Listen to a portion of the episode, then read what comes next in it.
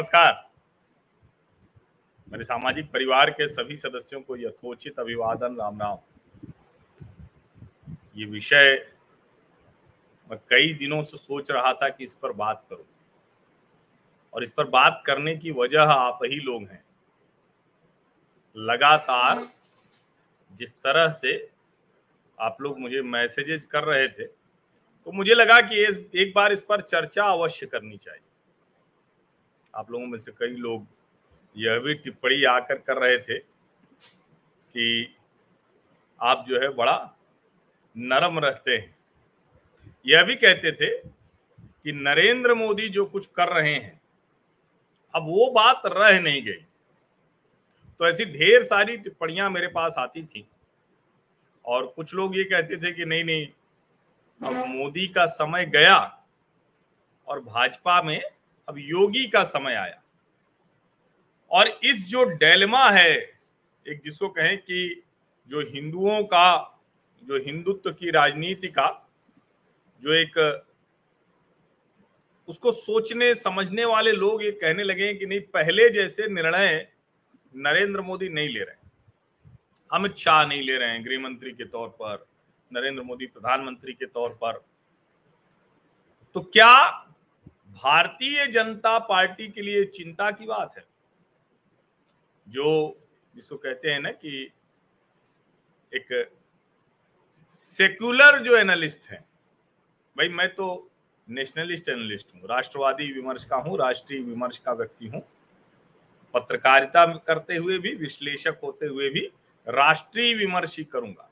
मेरे लिए राष्ट्र सबसे ऊपर है, राष्ट्र सर्वप्रथम। तो मैं तो वही करूँगा। और मुझे इसमें कोई दिक्कत नहीं है, इसमें कोई फ़र्क मुझे नहीं पड़ता है कि सत्ता में कौन हो। लेकिन इससे फ़र्क पड़ता है कि वो भारत को बेहतर कर रहा है या कमज़ोर कर रहा है। मेरे लिए बड़ा महत्वपूर्ण है कि भारत की सांस्कृतिक विरासत के साथ आर्थिक मजबूती कौन सरकार कर पा रही और एक पत्रकार के तौर पर चाहे वो रिपोर्ट करते हुए या फिर विश्लेषण करते हुए, मेरे लिए ये सबसे महत्वपूर्ण है। और मुझे लगता है कि देश के बहुतायत हिंदुओं के लिए भी यही सबसे महत्वपूर्ण है। और भले ही कितना भी उग्र दिखे, कितना भी आक्रामक दिखे, कुछ भी आपको नज़र आ रहा हो, लेकिन आज भी जो हिंदू है ना वो सब कुछ शांति से चाहता है। वो अगर नरेंद्र मोदी के साथ खड़ा होता है तो भी उसको लगता है पंजाब बचाना है, सिखों में जो अतिवाद की भावना आ रही है, वो बचाना है। अगर वो शाहीन बाग के समय भी नरेंद्र मोदी को बहुत कुछ कहते हुए, अमित शाह को बहुत कुछ कहते हुए उनके साथ खड़ा रहता है तो उस वक्त भी उसके मन में यही होता है कि देश में विघटनकारी ताकतें हावी न हो पाए। जब वो आलोचना भी कर रहा होता है, तब भी जब प्रशंसा कर रहा होता है, तब भी। और जब वो योगी आदित्यनाथ के लिए खुश होता है कह रहे वाह, योगी बाबा का बुलडोजर चल गया तो भी उसके पीछे यही मंशा होती है। तो भी उसके पीछे यही होता है कि किसी भी तरह से शांति स्थापित हो। तो आप चाहे जैसे देखें जिसको कहते हैं ना, सिक्के के दो पहलू होते हैं। तो सिक्के के दोनों पहलू हिंदुओं को भारतीय जनता पार्टी ही दिखा रहे हैं। और कमाल की बात यह है कि कोई किसी की पार्टी तो है नहीं, ये नरेंद्र मोदी की पार्टी तो है नहीं, कि नरेंद्र मोदी नरेंद्र मोदी के पहले उनके पिताजी, उनके बाद उनके बेटे जी। और नरेंद्र मोदी का तो परिवार ही नहीं है, उनके कोई पुत्र पुत्री है भी नहीं।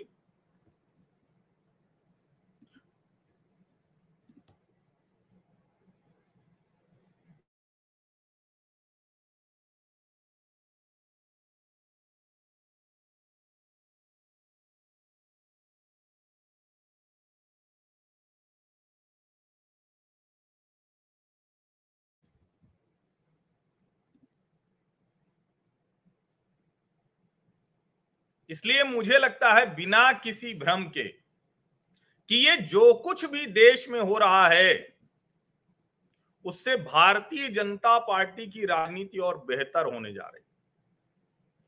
क्यों बेहतर होने जा रही? एक तो ये कि भारतीय जनता पार्टी अपने जो मतदाता समूह हैं, उसके साथ एक बहुत सलीके से अपना आधार बढ़ाती जा रही। जो स्थापित मतदाता समूह था, उसके अलावा उसने दूसरे लोगों को जोड़ा।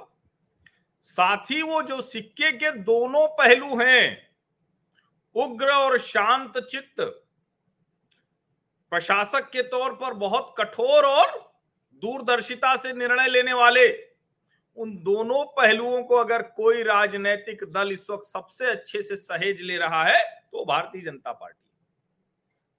और ये तो कोई कहने बताने की बात है नहीं कि ये कोई मोदी की पार्टी है नहीं, ना अटल जी की थी, ना अडवाणी जी की थी, ना जोशी जी की थी, ना मोदी जी की है, ना उससे पहले डॉक्टर श्याम प्रसाद मुखर्जी और दीनदयाल उपाध्याय की थी। इनमें से किसी के परिवार वाले उनकी विरासत को संभालने नहीं आए। किसी के परिवार वाले। और हम लोग चर्चा करते हैं, डॉक्टर जोशी की भी दो बेटियाँ हैं, कोई राजनीतिक तौर पर उनकी विरासत संभालने नहीं आए। आडवाणी जी के भी एक बेटी, एक बेटा है। प्रतिभा आडवाणी का नाम आप लोग सब सुनते होंगे। प्रस्ताव तक था कि किसी को दे दिया जाए, लेकिन नहीं आए। और नरेंद्र मोदी के तो अपना परिवार ही नहीं है। कहा यह तक जाता है कि वो अपनी माँ को इसलिए अपने साथ नहीं रखते हैं कि कल को कोई ऐसा ना हो कि उनके परिवार पर कोई लाभ लेने का आरोप लगे। और प्रधानमंत्री नरेंद्र मोदी, भले ही हाल के कुछ फैसलों से और फैसले कहाँ हैं? वो तो आप देखिए, ऐसी चीज़ें हैं जिसमें कहा जा रहा है कि भाई थोड़ा और मजबूती के साथ क्यों नहीं खड़े हो गए? अब वो मजबूती ज़ाहिर है कि आप उस मजबूती को कैसे देखते हैं? उसका तरीका क्या है? हम एक विश्लेषक के तौर पर अलग अलग समय में बात कर सकते हैं कि शाहीन बाग में क्यों नहीं और पहले लाठीचार्ज करा दिया, किसी तरह से उठा दिया। हम ये कह सकते हैं कि क्यों नहीं किसान आंदोलन को और जिसको कहते हैं ना कि जो टिकैत एंड कंपनी और जो क्या नाम था, दल्लेवाल और राजेवाल और कौन कौन थे, उन सबको क्यों नहीं पहले उठा दिया? जब लाल किले पर 26 जनवरी को हुआ तो क्यों सब्र से, धैर्य से रहे? क्योंकि एक उनका समर्थक वर्ग है, जिसको लगता है कि नरेंद्र मोदी जरा सा भी कमज़ोर नहीं पड़ने चाहिए। वो इसलिए नहीं कह रहा है कि वोट नहीं देगा। वो कह रहा है कि आपको जरा सा भी कमज़ोर नहीं पड़ना है। और उसमें वो पीछे खड़ा होकर जब आवाज़ लगाता है तो जो सेकुलर टाइप के विश्लेषक है, उनको लगता है कि अब ये मोदी को वोट नहीं देगा, भाजपा को वोट नहीं देगा। वो ये नहीं सुन रहे होते हैं कि जब वो मोदी को ये सब कह रहा होता है तो योगी के ही दो चार उदाहरण दे रहा होता है। और वो ये भी नहीं समझ पा रहे हैं कि नरेंद्र मोदी और योगी आदित्यनाथ ये दोनों उसी विचारधारा, उसी राजनीतिक दल को आगे बढ़ा रहे हैं। कोई उसके विकल्प के तौर पर किसी और का नाम नहीं ले रहा। लेकिन ये बड़ी रोचक मना स्थिति चल रही। मैं भी कुछ देख रहा था, कुछ यूट्यूबर्स और मैं तो बड़ा आश्चर्यचकित होता हूँ कि जिन्होंने जीवन में कभी कोई पत्रकारिता नहीं की। अब इसका मतलब ये नहीं है कि आप यूट्यूब से पत्रकारिता नहीं शुरू कर सकते कर सकते हैं। लेकिन जिनको पत्रकारीय जो मूलभूत सिद्धांत है, उनके बारे में कुछ भी नहीं पता है।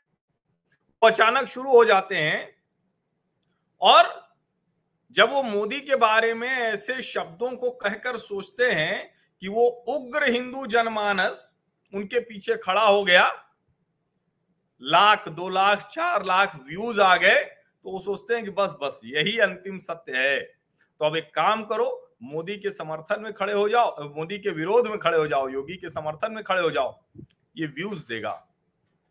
हो सकता है। थोड़ा बहुत लोगों को अच्छा लगे। लेकिन मैं आपको फिर से बता रहा हूँ, और जब मैंने ये डाला तो मैंने देखा कि मेरे आने से पहले बहुत से लोगों ने टिप्पणियाँ कर दी थी। और कमाल की बात ये कि अभी एक सज्जन ने तो कहा कि आप ये क्या निगेटिव टॉपिक बैठ, लेकर बैठ गए? मैं आपको अनफॉलो कर रहा हूँ अनसब्सक्राइब कर रहा हूँ। अब आप सोचिए, उनकी पीड़ा इस बात तक से हो गई कि ये विषय मैंने लिखा कि तो अब हिंदू आने वाले चुनाव में बीजेपी को मत नहीं देगा। ये सवाल भर पूछना उनको इतनी पीड़ा दे गया। और इसीलिए मैं कह रहा हूँ कि ये जितने कह रहे हैं कि हम फलाना नोटा में दे देंगे, इस चुनाव में ये कर देंगे, उस चुनाव में वो कर देंगे, इनमें से कोई भी, इनमें से कोई भी भारतीय जनता पार्टी को छोड़कर और किसी को वोट नहीं दे रहा है। 2024 में मोदी को छोड़कर और किसी को वोट नहीं दे रहा है। ये मैं आपको लिख कर दे रहा हूँ। भले ही कितने तरह के संदर्भ कोई अचानक राष्ट्रीय स्वयंसेवक संघ के सरसंघ चालक मोहन राव भागवत के बयान पर नाराज़ हो। कोई इस बात से नाराज़ हो कि नरेंद्र मोदी क्यों कड़ा कदम नहीं उठाते? कोई इस बात से नाराज़ हो कि नूपुर शर्मा को क्यों पार्टी से निलंबित कर दिया, निष्कासित कर दिया?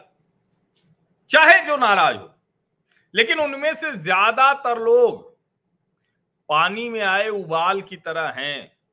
सब बैठ जाएँगे, उसके बाद फिर वहीं जस के तस हो जाएँगे। तो ये जो एक थीरी चल रही है, ये जो एक लॉजिक देने की कोशिश हो रही है। और इससे सबसे ज़्यादा जो काम शायद भारतीय जनता पार्टी बहुत मेहनत करके कर पाती, लेकिन एक वर्ग है जो ये तैयारी कराता है कि नहीं, इनकी जगह ये, इनकी जगह ये, वो भारतीय जनता पार्टी को और ज़्यादा मज़बूत कर रहा है। दुर्भाग्य से वो जो स्पेस होता है, कि सत्ता का एक नेता है, सत्ता के राजनीतिक दल हैं और उनको जो है, वो जो उसका विपक्ष, उसका विकल्प कौन होगा? ये जो बताने की कोशिश होती है विकल्प की बजाय वो वही विकल्प दे रहे हैं जो पहले से ही विकल्प है। और मैंने कहा ना कि भारतीय जनता पार्टी कोई परिवारवादी पार्टी तो है नहीं। तो ज़ाहिर है कि उसको तो अच्छा है कि विकल्प के तौर पर एक और नेता तैयार हो, एक नहीं, दो चार नेता तैयार हो। और ये बिना कहे, बिना कुछ किए स्वतः स्फूर्त तरीके से भारतीय जनता पार्टी करती जा रही और अब मैं देखिए, मैं थोड़ा सा आप लोग जो टिप्पणी कर रहे हैं, उसको ज़रूर मैं शामिल करूँ। ये लिख रहे हैं, ये अलग अलग अच्छा देखिए, कमाल ये। एक टिप्पणी तो गजब ही आई, नो मोदी, ओनली हिमंता जी। कोई योगी जी को कह रहा है, कोई हिमंता जी को कह रहा है, कोई कह रहा है सिर्फ़ मोदी ही मोदी। और ये सारी बातें घुमा फिरा कर क्या जाती हैं? कि जो पूरा बंच है, वो भारतीय जनता पार्टी का ही मज़बूत हो रहा है। और हिंदू के लिए, जो हिंदू मतदाता है, जिनको राष्ट्रीय विमर्श, हिंदुत्व की राजनीति, हिंदू राजनीति, वो पसंद आती है। उनके लिए तो इससे बेहतर क्या होगा? आप डेवलपमेंट की पॉलिटिक्स भारतीय जनता पार्टी के पक्ष में, डिलीवरी की पॉलिटिक्स भारतीय जनता पार्टी के पक्ष में, जो कहते हैं कि शांत तरीके से सबका साथ, सबका विकास, सबका विश्वास, सबका प्रयास भारतीय जनता पार्टी के पक्ष में, जो उग्र राजनीति भारतीय जनता पार्टी के पक्ष में, जो हिंदू राजनीति वो भारतीय जनता पार्टी के पक्ष में अब अगर इन सारे पैरामीटर्स पर, यानी इकोनॉमिक से लेकर सोशल पैरामीटर्स तक, कोई और नहीं है, कोई विकल्प के तौर पर नहीं दिखता है तो क्या हिंदू गड्ढे में वोट डालने जाएगा क्या? क्यों डालेगा? उसको जो बहुत साफ़ तौर पर दिख रहा है, बहुत स्पष्ट तौर पर दिख रहा है कि राजनीति किस तरफ़ जा रही है, ये क्या संभव है क्या? अच्छा और कमाल की बात एक है। हमेशा जब किसी एक विचार को लेकर कहा जाता है कि उस विचार के जो राजनीतिक दल हैं, उसमें ठहराव आ गया है, उसमें कमी आ गई है, और दूसरे तरफ़ अगर वो जाने की बात करेंगे तो उसके लिए वो विकल्प भी तो होना चाहिए। कमाल की बात है कि भारतीय राजनीति में भारतीय जनता पार्टी का जो विकल्प है वो विपक्ष नहीं है। देखिए, दिलीप फड़को ने, फड़के ने एक बड़ी सुंदर टिप्पणी की है। इन्होंने कहा, नानाजी देशमुख ने आदर्श रखा है, उसी पाठ पर मोदी जी चलेंगे। भारतीय राजनीति में किसी एक नेता ने ऐसे अपने समर्थकों का समूह तैयार कर लिया हो, ऐसा नहीं हो पाता। ठीक है, जब आप पूर्ण बहुमत की सरकारें पहले रही होंगी। स्वतंत्रता के बाद तो वैसे भी कांग्रेस छोड़ किसी को सत्ता देना हो जनता को लगता ही नहीं था। तो तब की बात छोड़ दीजिए, लेकिन उसके बाद तो संभव ही नहीं था। और ये तो कहा जा रहा था कि ऐसे कौन नेता हो जाएगा जो इतने लोगों का मत पा जाएगा भाई? जाने कितनी सीटों पर भारतीय जनता पार्टी के प्रत्याशियों को 50 प्रतिशत से ज़्यादा मत मिले हैं। More than 50 percent. इसका मतलब समझते हैं? भारतीय राजनीति के लिए यह अद्भुत घटना है जो नरेंद्र मोदी ने करके दिखाया है। और जो लोग कहते हैं कि पकड़ ढीली हो गई तो न तो पार्टी पे पकड़ ढीली है। हाँ ये सही है कि बहुत सी ऐसी चीज़ें हैं जिस पर उस मतदाता समूह को, समर्थक वर्ग को लगता है। कि मोदी जी और अमित शाह, नरेंद्र मोदी और अमित शाह, वो थोड़ा और मजबूती से पहले जैसे निर्णय नहीं ले रहे हैं। लेकिन जब वोट डालने कोई जाता है ना तो इसीलिए देखिए आप चुनाव के वक्त में खूब मुद्दे मुद्दे चलते हैं। लेकिन जब वोट पड़ता है, लोग कहते हैं कि अरे, ये तो इनमें से कोई मुद्दा काम ही नहीं किया। वो जानते हैं क्या होता है। दरअसल जब वोट डालने कोई मतदाता जाता है तो बहुत स्पष्ट तौर पर सोच समझ कर जाता है। बहुत कम लोग होंगे जो ऐसे ही जाकर वोट दे देते हैं।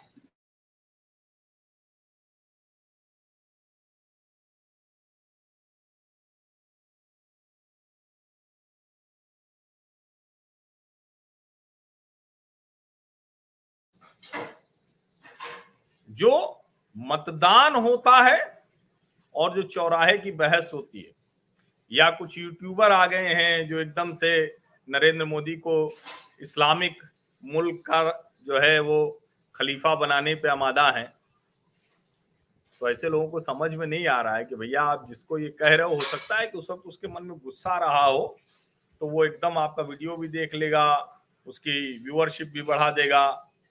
लेकिन सच यही है कि वो समझ जाएगा कि आप बस ऐसे ही शब्दों की जो लफाजी होती है, उसके अलावा आप कुछ नहीं जानते, आपको राजनीति की समझ नहीं है, आपको समाज की समझ नहीं है।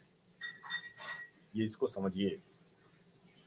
और इसीलिए मैं कह रहा हूँ कि ये जो कुछ भी हो रहा है और जो विमर्श चलाकर विपक्षी दलों को लग रहा है कि वो भारतीय जनता पार्टी का नुकसान कर रहे हैं, दरअसल सच ये है कि वो भारतीय जनता पार्टी का आधार और मज़बूत कर रहे हैं? और एक समय में जो किसी पार्टी के लिए संकट हो जाता है कि कितना भी अच्छा चले, कितना भी बेहतर चले, एक उम्मीदें बढ़ती हैं, उससे आक्रामकता बढ़ती है और उसके आधार पर एक विरोध के स्वर आते हैं। लेकिन उसका जो कुशन होता है ना, कि जिससे वो शॉक एब्जॉर्बर समझ लीजिए कुशन हो जाए, वो अपने आप विपक्ष की राजनीति भारतीय जनता पार्टी को दे दे रही ये छोटी बात नहीं है। ये बहुत, और शायद यही वजह है कि नरेंद्र मोदी कई बार उन निर्णयों को लेने में और उनको आसानी हो जाती है, जब विपक्षी राजनीति उनको वो कुशन दे देती है, वो शॉक एब्जॉर्वर का एक काम कर लेती है तो उनके लिए और बेहतर होता है, वो उस तरीके से समझाने में कामयाब हो जाते हैं। और ये तो सब जानते हैं ना कि जो समाज का एक जो परिवर्तन हुआ है, विशेष करके तकनीक के बाद, जैसे यूट्यूब पे आप हमें ही सुन रहे हैं, नहीं सुन रहे होते तो तरीका ही अलग होता, सिर्फ़ टीवी की बहस में सुनते। ठीक है कि मैं टीवी की बहस में भी आता हूँ, लेकिन एक बड़ा वर्ग है जो टीवी की बहस में नहीं आता, उसके पास विकल्प नहीं है तो वो यूट्यूब पे बोल देता है, वो आप सुन लेते हैं। लाखों करोड़ों में लोग सुनते हैं। ये जो परिवर्तन हुआ है और ये जो विमर्श बनाने की प्रक्रिया का और लोकतांत्रिकरण हुआ है, जिसको मैं मीडिया के छात्रों को कहता हूँ कि democratization of media and democratization of society ये जो हुआ है, इसको नरेंद्र मोदी बहुत अच्छे से समझते हैं। और इसीलिए उस तरीके से वो जनता के पास पहुँच जाते हैं और जब वो नाराज़गी, ठीक है, एक समय के लिए एक, दो, तीन, चार, पाँच ऐसे आप पॉइंट गिनाएँगे, लेकिन उसके बाद एक लंबी फेहरिस्त तो होती है। अभी जो ये कतर कुवैत और दूसरे मुस्लिम देश नाराज़ हुए हैं। उसके बाद उसकी भी फहरिस्त बड़ी लंबी है। झूठ भी बोला गया कि हमारे वाइस प्रेसिडेंट वेंकैया नायडू, उनका जो डिनर था वो रद्द कर दिया गया, जबकि पूरे सम्मान के साथ बिना किसी प्रोटोकॉल को तोड़े उनका स्वागत कतर में किया गया। और ये सारी चीज़ें जब थोड़ा स्थिर भाव में लोगों को पता चलती है तो कहते हैं अरे ये वो तो बेवजह हमारे नेता को कमज़ोर करने के लिए प्रोपागेंडा किया गया। ये भारतीय जनता पार्टी को और अच्छे से आधार दे देता है, मज़बूत कर देता है। इसको समझिए, इसको बहुत अच्छे से वो कर देता है। और अब अगर कोई भी ये कहे कि नहीं नहीं, नरेंद्र मोदी तो मुस्लिम अपीजमेंट कर रहे हैं, कौन यकीन करेगा? लेकिन हाँ देश के प्रधानमंत्री के तौर पर इस देश में हर किसी को एक समान अवसर, अधिकार मिले। सरकार किसी के भी पक्षपात करती हुई न दिखे, किसी के भी लिए। तो आप यकीन मानिए, वो काम तो करना ही पड़ेगा और नरेंद्र मोदी वो काम कर रहे हैं। समझिए इसको। आप सभी लोगों का बहुत बहुत धन्यवाद और मुझे उम्मीद है कि जो भाई साहब कहे थे कि ना मैं आज आपको अनसब्सक्राइब अनफॉलो करने जा रहा हूँ। तो अब अगर कर ही दिए होंगे तो कोई दिक्कत नहीं। बड़ा बेचैन होंगे, दुखी होंगे। और अगर नहीं किए होंगे तो यकीन मानिए कि वो ज़्यादा लोगों को लेकर यहाँ लौटेंगे। आप सभी का बहुत बहुत धन्यवाद। ये बहुत दिन से आप लोग ये विषय मुझसे पूछ रहे थे, मेरा पक्ष जानना चाह रहे थे। खास खास करके जिस दिन नूपुर शर्मा वाला मसला हुआ था तो मैं उस दिन तो प्रयागराज में था। लेकिन बहुत से मैसेज आए कि, सर, आपकी क्या राय है, क्या प्रतिक्रिया है भारतीय जनता पार्टी ने? तो अपने लोगों को ही अकेला छोड़ना शुरू कर दिया है। हालाँकि उसके तुरंत बाद खबर आई कि नूपुर शर्मा की जो पुख्ता सुरक्षा है वो कर दी गई है। और जो मेरी जानकारी है कि उनके साथ पूरी तरह से जो कहें कि सरकार भले सीधे तौर पर कुछ करती न दिखे, लेकिन नूपुर शर्मा को पूरी तरह से सुरक्षित रखा जाए, इसकी चिंता सरकार कर रही है। वैसे भी हर नागरिक को सुरक्षित रखा जाना चाहिए, और नूपुर शर्मा ने ऐसा कुछ नहीं कहा है कि उनकी जान को खतरा हो जाए। उस पर एकेडमिक बहस होनी चाहिए थी। दुर्भाग्य से नहीं होती है। वो तरीका गलत हो सकता है, शब्दों का चयन गलत हो सकता है। उत्तेजना में जिस तरह से बोला, वो गलत हो सकता है। लेकिन अगर कहीं भी किसी इस्लामिक टेक्स्ट में है, कहीं स्क्रिप्चर में है तो उसकी बहस होनी चाहिए उस बात तो होनी चाहिए। और जहाँ तक आस्था की बात है तो किसी के भी लिए जरा सा भी जो गलत तरीके की बात है, वो कोई ना करे, ये तो होना ही चाहिए। वरना ये कैसे चलेगा कि नूपुर शर्मा कहेंगी तो अच्छा चलो इनको चढ़ा देते हैं, सूली पे टांग दे। और सभा नकवी कहेंगे, अरे, ये तो मुस्लिम महिला पत्रकार है, ये कैसे हो सकता? है तो मोदी सरकार ने क्या किया है? सबके खिलाफ मामले दर्ज किए। सबके खिलाफ। सबा नकवी भी उसमें शामिल है। और अब ये अदालतों में जाएगा, न्यायालय के सामने जाएगा, इस पर बहस होगी, चर्चा होगी। जमानत मिलेगी, जेल होगी, सजा होगी, क्या होगा, कितने दिन का होगा, सबके लिए होगा। और मैं फिर से कह रहा हूँ कि जब न्यायालय के सामने जाएगा तो नूपुर शर्मा ने जो बोला है उससे बहुत आपत्तिजनक सभा नकवी ने बोला।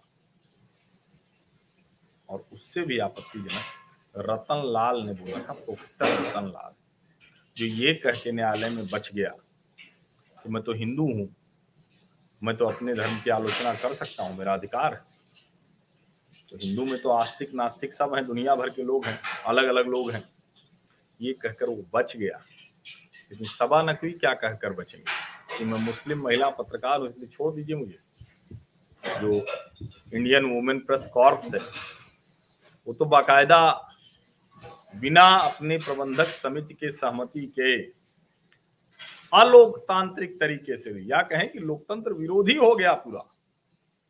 और चिट्ठी जारी कर दी कि हम इनके समर्थन में चिट्ठी जारी करते हैं सभा नौकरी के और ये सब जो एफ़ वगैरह सब रद्द करो। अरे, कोई बनाना रिपब्लिक है क्या? कि आप कहेंगे और न्यायालय आपके लिहाज से फैसले ले रहा क्योंकि आप पत्रकार हैं। पत्रकार का मतलब समाज के लिए जागरण का काम, उनके जो अवेयरनेस बढ़ाने का काम है।